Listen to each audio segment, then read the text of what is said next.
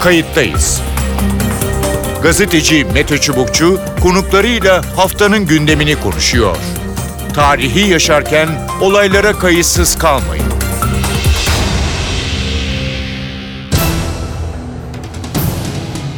İyi günler. Bir kayıttayız programıyla daha karşınızdayız. Tarihe ışık tutmak ve olan biteni anlamak için önümüzdeki yarım saat sizlerle birlikte olacağız. Ben Mete Çubukçu.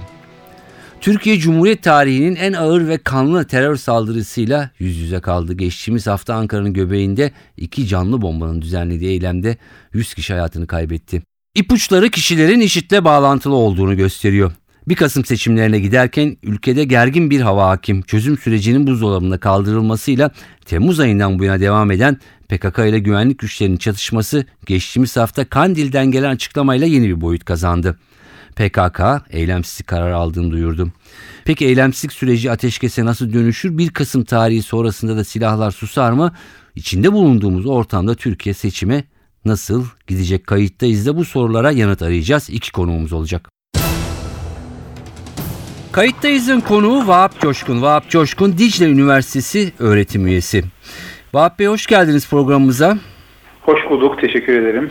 Geçen haftadan geçen cumartesiden beri e, gerçekten e, çok zor e, günler e, geçiriyor, geçiriyoruz e, Türkiye. Geçen haftaki Ankara katliamının etkileri sürüyor ve sürecek gibi de e, görünüyor. E, diğer yandan tam o gün e, KÇK ya da PKK'nın tek yanlı eylemsizlik e, kararı e, söz konusu. E, buzdolabına kaldırılan ama tabii geleceği meçhul artık bir çözüm ya da ismi de değişsin deniyor bir süreç ve bu e, bütün bunların ışığında ya da e, gölgesinde e, seçime gidiliyor. Ne dersiniz bu söylediklerimizin ışığında 1 Kasım'a kadarki süreçle ilgili? Evet, gerçekten e, Türkiye zor bir döneme giriyor. E, özellikle hem iç politikada hem dış politikada e, zorlukların arttığı bir zaman sürecindeyiz. E, iç politikada bir taraftan e, ülkede e, çatışmalı bir dönem, e, bombaların patladığı bir dönem var. Buna ek olarak seçimlerin yapılması söz konusu. Dış politikada ise Türkiye e, Suriye noktasında zorlandığı bir sürece girmek durumunda. Tabii en önemli olay bu süreç içerisinde gelişen en önemli olay e, Ankara'daki katliam. Gerçekten bir katliam yaşandı Ankara'da ve e, yüzün üzerinde vatandaşımız hayatını kaybetti. Çok sayıda vatandaşımız da yaralandı.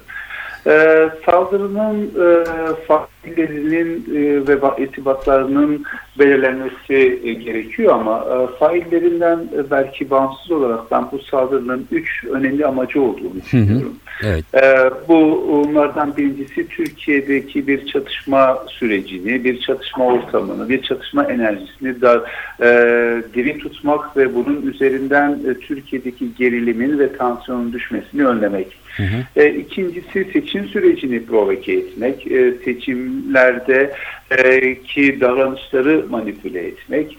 E, özellikle Diyarbakır, Suruç ve Ankara'daki olaylara baktığınızda şunu çok açık bir şekilde görüyorsunuz. Burada salt bir kimliğin, bir siyasal kimliğin hedef alındığı eylemler söz konusu.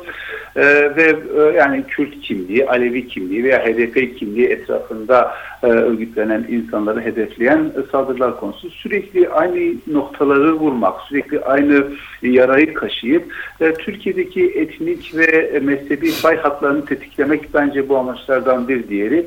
Ve üçüncüsü de e, Türkiye'yi özellikle Suriye'de belli bir dış politikaya mahkum etmek veya dış politikada belirli angajmanlara zorlamak. Bunu görebiliyoruz. Ve bütün bunları bir arada ele aldığımızda da aslında Türkiye'nin yönetilemez kılınması, yönetilemez bir ülke algısının yaratılması bu saldırıların temel hedefi. Elbette bu o, hedefler hükümete ve siyasal iktidara çok büyük sorumluluklar yüklüyor. Hı hı. Öncelikle e, şunu açık bir şekilde söylemek lazım. Bu işin e, siyasi sorumlusu iktidardır. Dünyanın her yerinde iktidarlar evet. bunun siyasal yükümlülüğünü almak durumundadırlar. durumundadırlar. E, iktidarın da yapması gerekenler var. Her şeyden önce bu saldırı kesinlikle ama kesinlikle fail meçhul kalmamalıdır. Evet. Yani saldırının sadece faillerinin veya orada kendisini patlatan insanların bulunmasından da kastetmiyorum. bütün irtibatlarının açık bir şekilde ortaya konulması ve toplumun bu eylemin kimin tarafından gerçekleştirildiği noktasında tatmin olması, mutmain bir ruh halinin olması gerekiyor. Ee, aynı zamanda eksiklikleri ve sorumlulukları tespit etmek sorumluluğun bir diğer parçası ve e, seçimle bağlantılı olarak da önümüzde bir 15 günlük süreç var. Bu süreç içerisinde de bu tür eylemler olabilir. Dolayısıyla bu tür eylemlerin gerçekleşmesini engelleyecek bütün tedbirleri almak da hükümetin sorumluluğu içerisinde mütalaa edilmesi gereken konular diye düşünüyorum. Peki Vahap Coşkun. Evet e, yani hep şu söylendi şunu da söyledik. Diyarbakır saldırısı HDP mitingine Suruç'taki e, saldırı ve katliam ve Ankara e, katliamına uzanan süreçte aslında e, belki izler e, doğru düzgün izlenseydi, kamuoyuyla paylaşılsaydı en azından tabii paylaşılması gereken kısım kamuoyunun kafasında en azından bir takım soru işaretleri kalkmış olacaktı. Ama görüyoruz ki mesela e, yeni öğreniyoruz işte Suruç'ta ilgili daha otopsi raporları bile hazırlanmamış. Yani burada bir böyle bir e, bir sorun var. O görülüyor. Çok, O- çok açık bir sorun var. Evet. ee, çok açık Diyarbakır'da ne var. olup bittiğini bilmiyoruz. Niğde'de bir jandarmayı e, şehit eden, bir polis şehit eden e, IŞİD e, militanının ne olduğu belli değil. Orada mı mi o da belli değil vesaire. Yani burada bir Evet. e, boşluk var ve sorumluları da e, belli. Evet ama bundan sonra tabii e, IŞİD üzerinde şey yapıyor. Bir de tabii yasak olduğu için çok detayına da e, giremiyoruz ama tabii ki e, çok sıkı takip e, ve e, paylaşımı kamuoyuyla gerekli bilgilerin çok acil e, gerekiyor. Peki e, ne diyeceksiniz e, PKK'nın tek yanlı ateşkes e, ya da eylemsiz kararı için? Ben bunun çok e, önemli olduğunu düşünüyorum. Bunun değerli olduğu kanısındayım. E, Yani hükümetten gelen açıklamalar bu eylemin veya bu çağrının e, tek başına bir anlam ifade etmediği yönündeydi ilk gün. Ancak daha sonra Numan Kurtulmuş basın e, toplantısında, Bakanlar Kurulu'nun akabinde yapmış olduğu basın toplantısında bunun önemli bir adım olduğunu ama yeterli bir adım olmadığını söyledi. Bence bu açıklamanın da altını çizmek lazım. Yani eylemsizliğin hükümet tarafından tamamıyla göz ardı edilmediğini gösteren bir yaklaşım ifade ediyor. E, ben bunun değerlendirilmesi gerektiğini, yani hükümet tarafından değerlendirilmesi gerektiğini... Nasıl? E, yani hükümet bu eylemsizlik kararını e, dikkate alarak e, bazı adımlar atabilir. Örneğin Öcalan ile görüşmelerin yollarını açabilir. E, PKK ile veya Kandil ile doğrudan görüşmelerin yollarını açabilir ve böylece çözüm sürecinin e, tekrar rayına sokulmasını sağlayabilir.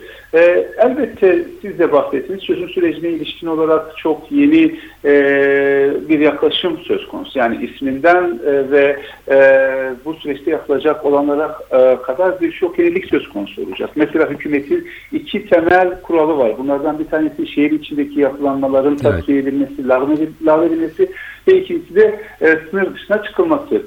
Bu iki amacın da gerçekleşebilmesi için öncelikle bir eylemsizliğin olması lazım. Dolayısıyla eylemsizlik bu anlamda önemli ve değerli. Hükümet e, bunu e, bundan istifade edip e, gerek Öcalanlar gerek Kandil ile e, görüşmeleri e, hızlandırmak ve böylece bu eylemsizliğin daimi bir çatışmasızlığa dönmesini, akabinde tekrar müzakere masasının kurulmasını e, sağlayabilir ve bunu bu şekilde değerlendirebilir. Ayrıca kısa vadeli olarak da özellikle seçimlere gidilen Evet. dönemde e, eylemsizliğin olması, bir seçim atmosferinin oluşması, seçimlerin güvenli bir şekilde yapılması veya en azından yapılacak olan seçimlerin sonuçlarının bir meşruiyet sorgulamasına tabi tutulmaması açısından da önemlidir. E, ben bunu çok olumlu e, e, buldum ve dediğim gibi hükümet tarafından değerlendirilmesi gereken bir adım olarak telakki ediyorum. Peki dün Leyla Zana Cumhurbaşkanı Erdoğan'a muhalefet partilerini toplaması için çağrıda bulundu. Evet. Ortak bir tavır çağrısı yapılması gerektiğini belirtti. Karşılık bulur mu? Ne dersiniz yani böyle bir ortamda? Yani e, hatırlayacaksınız daha önce yine çok böyle kritik bir dönemde Leyla Zana e, Kürt meselesinin çözümünde e, Erdoğan'ın önemli bir aktör olacağını, bu meselenin Erdoğan tarafından çözülebileceğini belirtmiş. Daha sonra Erdoğan ile görüşmelere başlamış ve süreç ondan sonra daha da hız kazanmıştı. Yine de yine kritik bir dönemdeyiz. Bu anlamda e, bence Leyla e, Zana'nın yaptığı çağrı son derece önemli. Şu anki ortam e, siyasi ajitasyona e, mümkün mertebe uzak durmayı gerekli kılan bir ortam. Dolayısıyla siyasi parti liderlerinin, siyasi farklılıklarını aşıp toplumu çatışmadan korumak için hangi önlemleri alacaklarını konuşmaları gereken bir dönem. En azından konuşabildiklerini göstermeleri gereken bir dönem. Bu burada sorumluluk e, iktidara ve özellikle hani devletin ve milletin birliğini temsil eden bir makamda olsan Cumhurbaşkanı düşüyor. Leyla Erdoğan'ın çağrısı önemli. Cumhurbaşkanı bence bu çağrıyı yapmalı. Bazı yorumlar yapılıyor. Yani Cumhurbaşkanı'nın bu konuda geç kaldığını e, veya işte e, diğer tarafların buna icabet etmeyeceği şeklinde. Ama bence bu tür bir e, çağrının yapılması, e, özellikle parlamentoda temsil eden dört siyasal partinin Cumhurbaşkanıyla bu meseleyi görüşüp kamuoyuna bunun e, aktarmaları son derece önemli. Umarım Cumhurbaşkanı bu çağrıya kulak verir ve bu öneriyi e, gereğini yerine getirir. Peki e, son sorum e, Vahap Coşkun çok da kısa yanıt olursa sevinirim. E, Bugün Kılıçdaroğlu'yla e, Demirtaş e, buluştu. İki partinin lideri, e, eş başkanı ve e, lideri. E, Çıkışta Selahattin Demirtaş e, zor günlerden geçtiğimiz bu dönemlerde bu tür görüşmeler içeriğinden çok umudu koruma açısından çok önemli e, dedi. E, evet e, HDP'de sıkıntılı bir dönem geçiriyor. O, o Ankara katliamından e, sonra eleştirileri var hükümete. İşte devlet içinde bir kanadın e, koruduğu ya da yönlendirdiğiyle e, ilgili. E, ne dersiniz bu görüşmeyle ilgili? Yani e, katliamdan sonra Kılıçdaroğlu ile Davutoğlu arasında yapılan görüşme de önemliydi. Kılıçdaroğlu'nun görüşmeden sonra Demirtaş ve Bahçeli ile görüşme çağrısı yapması da önemliydi. Gerçekten e, bunlar hani e, içerik açısından hemen sonuç verecek görüşmeler değil ama en azından e, ortak bir hassasiyetin olduğunu göstermesi açısından önemli. E, e, ben bu tür görüşmelerin e, özellikle örneğin AK Parti ile HDP arasında da yapılması gerektiğini düşünüyorum. Dolayısıyla e, Davutoğlu'nun e, görüşme çağrısı yaparken Demirtaş'ı dışta tutmasının yanlış olduğu kanaatindeyim. E, iki yol var buradan çıkmamızı sağlayacak. Bunlardan bir tanesi siyasettir. Dolayısıyla hiçbir siyasal aktörü ve siyasal parti hele böylesine güçlü bir siyasal partiyi dışarıdan bırakacak eylemlerden e, bulunmamak gerekir. İkincisi ise birlikte hareket edebilme e, kabiliyetidir. Evet. E, birlikte hareket edebilme becerisidir. Siyasi partilerin herhalde bugün liderlerin bugün beklenen en önemli sorumluluk da bu. Evet. Evet toplumun e, normalleşmesi, seçime daha normal gitme ve seçim sonrasında da e, gerçekten e, bütün bu yaşananları biraz daha normale çekmek için uzlaşmaya, dinlemeye, buluşmaya belki de büyük bir koalisyona ihtiyaç var gibi görünüyor. Vahap Coşkun çok teşekkürler programımıza katıldığınız için. Ben teşekkür ederim. İyi günler dilerim. Sağ olun. Telefonun diğer ucunda Şah İsmail Bedirhanoğlu var. Şah İsmail Bedirhanoğlu'nu e, Güneydoğu, Doğu ve Güneydoğu'da iş dünyasından e, biliyoruz. Şimdi Doğu ve Güneydoğu Anadolu Sanayici ve İş Adamları Dernekleri Federasyonu e, Başkanı. E, umarım yanlış söylemedim. Hoş geldiniz Şah İsmail Bey programımıza. Hoş bulduk. İyi yayınlar diliyorum Mete Bey. Çok teşekkürler. E, hemen çok kısa e, bölgede hava nasıl? Geçen hafta yaşanan Ankara'da ve hala e, acısı içimizde olan ve çok uzun sürede pek çık, çıkacak gibi görünmeyen Ankara katliamı. E, o arada e, ilan edilen tek taraflı eylemsizlik, ateşsizlik, e, ateşkes e, kararı. Ne dersiniz e, bu bir haftalık süre için? Aslında böyle hani e, derler ya e, sözün gelimi işte çok kötü bir dönemden geçiyoruz. Hı hı. Gerçekten bence Türkiye çok çok kötü bir dönemden geçiyor. Hı hı. Her bakımdan özellikle bölgede e, gerçekten insanlar kaygılı, insanlar endişeli. Daha doğrusu bir karamsarlık toplumun genelini kaplamış durumda. Hı hı. Ee, Evet, e, çözüm süreci işte böyle bu sorunun çözüleceğine dair umutların ciddi bir şekilde arttığı bir dönem ve arkasından başlayan çatışmalı süreç ve e, gerçekten tabir yerindeyse kanın gövdeyi götürdüğü bir dönemi yaşıyoruz. Maalesef. Evet, e, e, bir sürü bedenlerimizi yitiriyoruz. Her gün onlarca can ölüyor.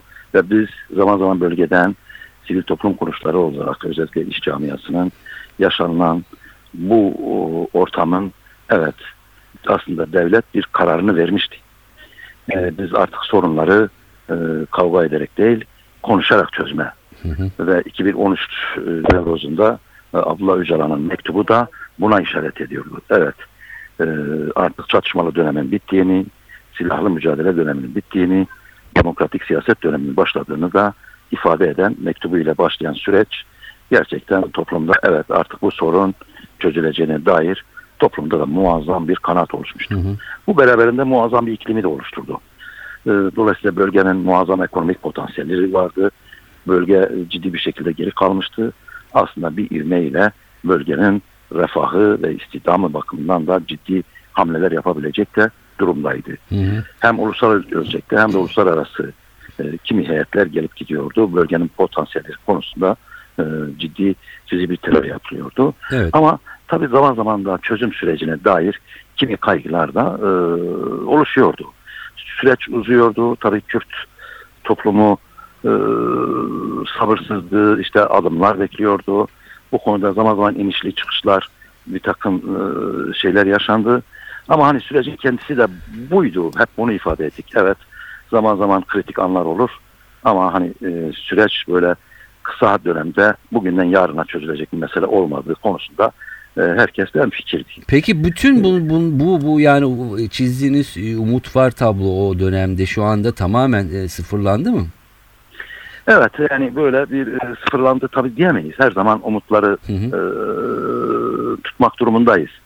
Tabii bu çözüm süreci gelişirken e, Suriye'deki gelişmeler aslında çözüm sürecine e, ciddi bir şekilde etki ediyordu. Hı hı. Orada hani Kürtlerin bir pozisyon alması, Evet. e, dolayısıyla hükümetin de hani bunu e, sert bir şekilde ifade etmesi, dolayısıyla Türkiye'deki Kürtlerin de hani bir başka yerdeki Kürtlere dair hani bu kaygın varsa bize acaba ne düşünüyorsun de- Evet. bir bir değerlendirmesi. Aslında Kobani ve 6-8 Ekim olayları aslında sürece çok ağır süreci kendisi çok ağır bir yara aldı. Hı hı. Derken seçim sürecindeki kutuplaşmalar ve arkasından Suruç katliamı ve iki polisin infaz edilmesi Hı hı. e, birden e, ortalığı berhava etti ve bilinen klasik çatışmalar başladı. Hı hı. Sonra tabii bu en son Ankara e, olayı ve bombalanması Hı hı. gerçekten tüm e, bölgenin yüreğini dağladı. Aslında Türkiye'nin de e, önemli. Toplumu derin- derinden bir sarstı.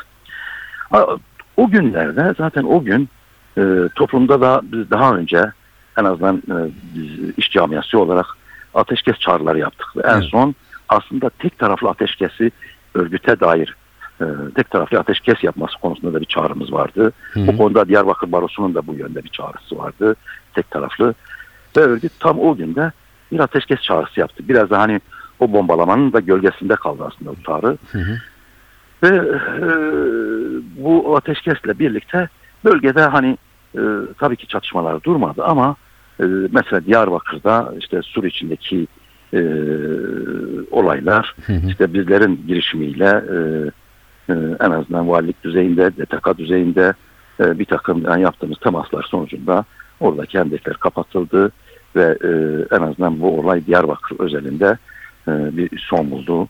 Biraz daha şehir şu anda biraz daha normal Hı hı. diyebileceğimiz bir seyir alıyor. Peki. Tabii bir toplumda da hani ufuk bir e, umut yarattı. Bu bakımdan ben bu e, e, ateşkes çağrısını önemli ve değerli buluyorum. Bu noktada da bunun karşılık e, bulması e, gerekliliğini altını çiziyorum ki tekrar biz aslında karar verdiğimiz noktaya gelelim. Sorunlarımızı görüşerek, konuşarak, tartışarak ve diyalog içinde çözme yollarını mutlaka bulmak zorundayız. Zaten çatışmayla halletseydik son 30 yılda Evet. e, bunu yapmış olacaktık. Ama ancak tecrübeler bize gösterdi ki bu şekilde çözmenin mümkün olmadığını aslında tecrübe bize göstermişti. Peki. Ee, Leyla Zana dün e, Cumhurbaşkanı'na bir çağrıda bulundu. Muhalefet partilerin toplanması çağrısında e, ortak bir tavır e, şiddete, çatışmalara karşı. E, ne dersiniz? E, Karşılık bulur mu, bulabilir mi bu ortamda, bu zeminde? Zemin tabii biraz hani sıkıntılı. Onu kabul ediyoruz. Ama hani liderlik tabii e, bunu gerektirir.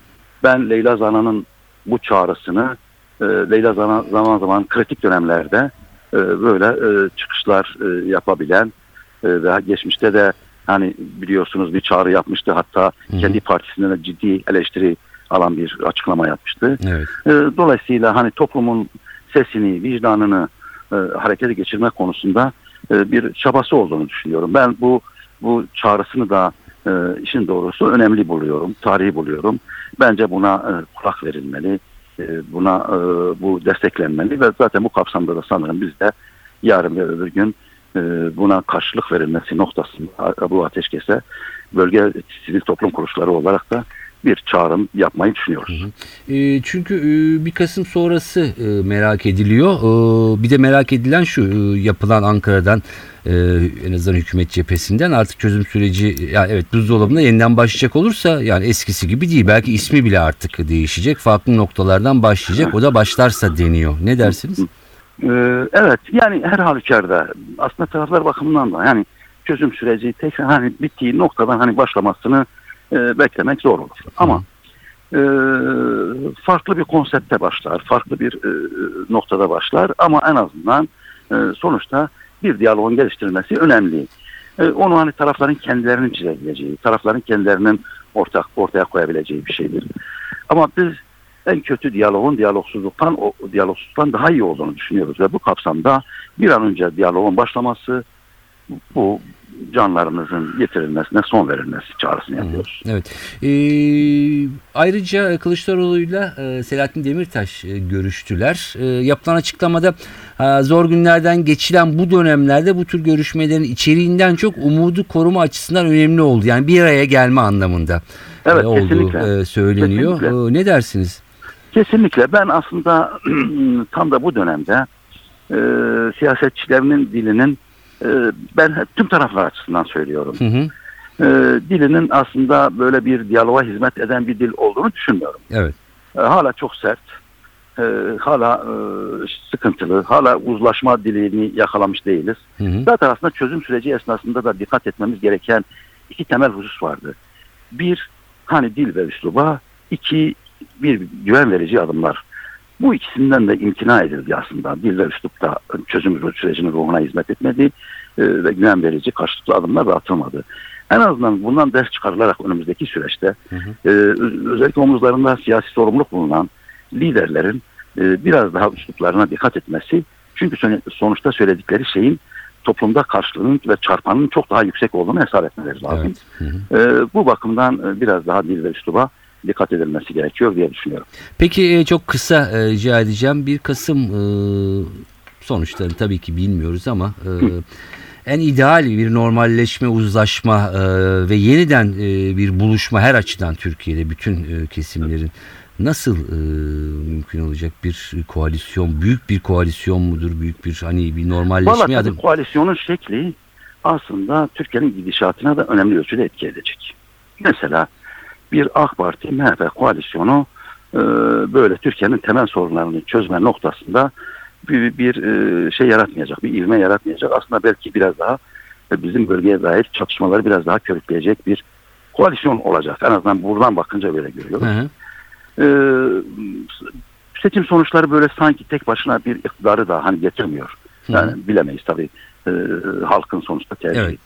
Ama e, bir AK Parti CHP koalisyonu Hı hı. e, belki Türkiye'nin e, hem çözüm sürecini hem yeni bir anayasayı tartışıyor olmamız hem dış politikadaki hem e, dünyada görünürlüğümüz bakımından uygun bir koalisyon olabileceğini düşünüyorum. Hı hı. Bu kapsamda da herhalde toplumun da hani önemli kesimleri, önemli dinamikleri de bu koalisyonu arzu etmişti zaten aslında bir önceki dönemde. Hı hı. Fakat olmadı.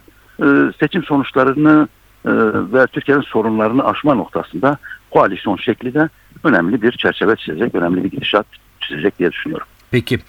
Şeyh İsmail Bey çok teşekkür ediyorum kayıttayıza katıldığınız ve görüşlerinizi paylaştığınız için. Oldu biz teşekkür ediyoruz. İyi yayınlar diliyorum Mete Bey. Görüşmek üzere. Sağ olun. Şah İsmail Bedirhanoğlu Doğu Günsifet, Güneydoğu Anadolu Sanayici ve İş Adamları Dernekleri Federasyonu Başkanı görüşlerini paylaştı. Evet Vahap Coşkun ve Şah İsmail Bedirhanoğlu iki konuğumuzdu. Yanıtları, görüşleri, yorumları böyle. Evet çok az bir süre kaldı Kasım'daki seçimlere. Ee, gerçekten ve çok gergin, tatsız ve keyifsiz bir havada gidiyor. Süreç öyle devam ediyor. Umalım bu hava kısa bir sürede dağılsın seçimden sonra ve Türkiye çok büyük bir normalleşme ve uzlaşma atmosferine girsin. Onun dışında gerçekten e, bu havayla çok da e, gidilecek gibi görünmüyor. Ben Mete Çubukçu editörümüz Sevan Kazancı. Kayıttayız programının bir sonraki bölümlerinde önümüzdeki haftalarda buluşmak üzere. Hoşçakalın. Kayıttayız. Gazeteci Mete Çubukçu konuklarıyla haftanın gündemini konuşuyor. Tarihi yaşarken olaylara kayıtsız kalmayın.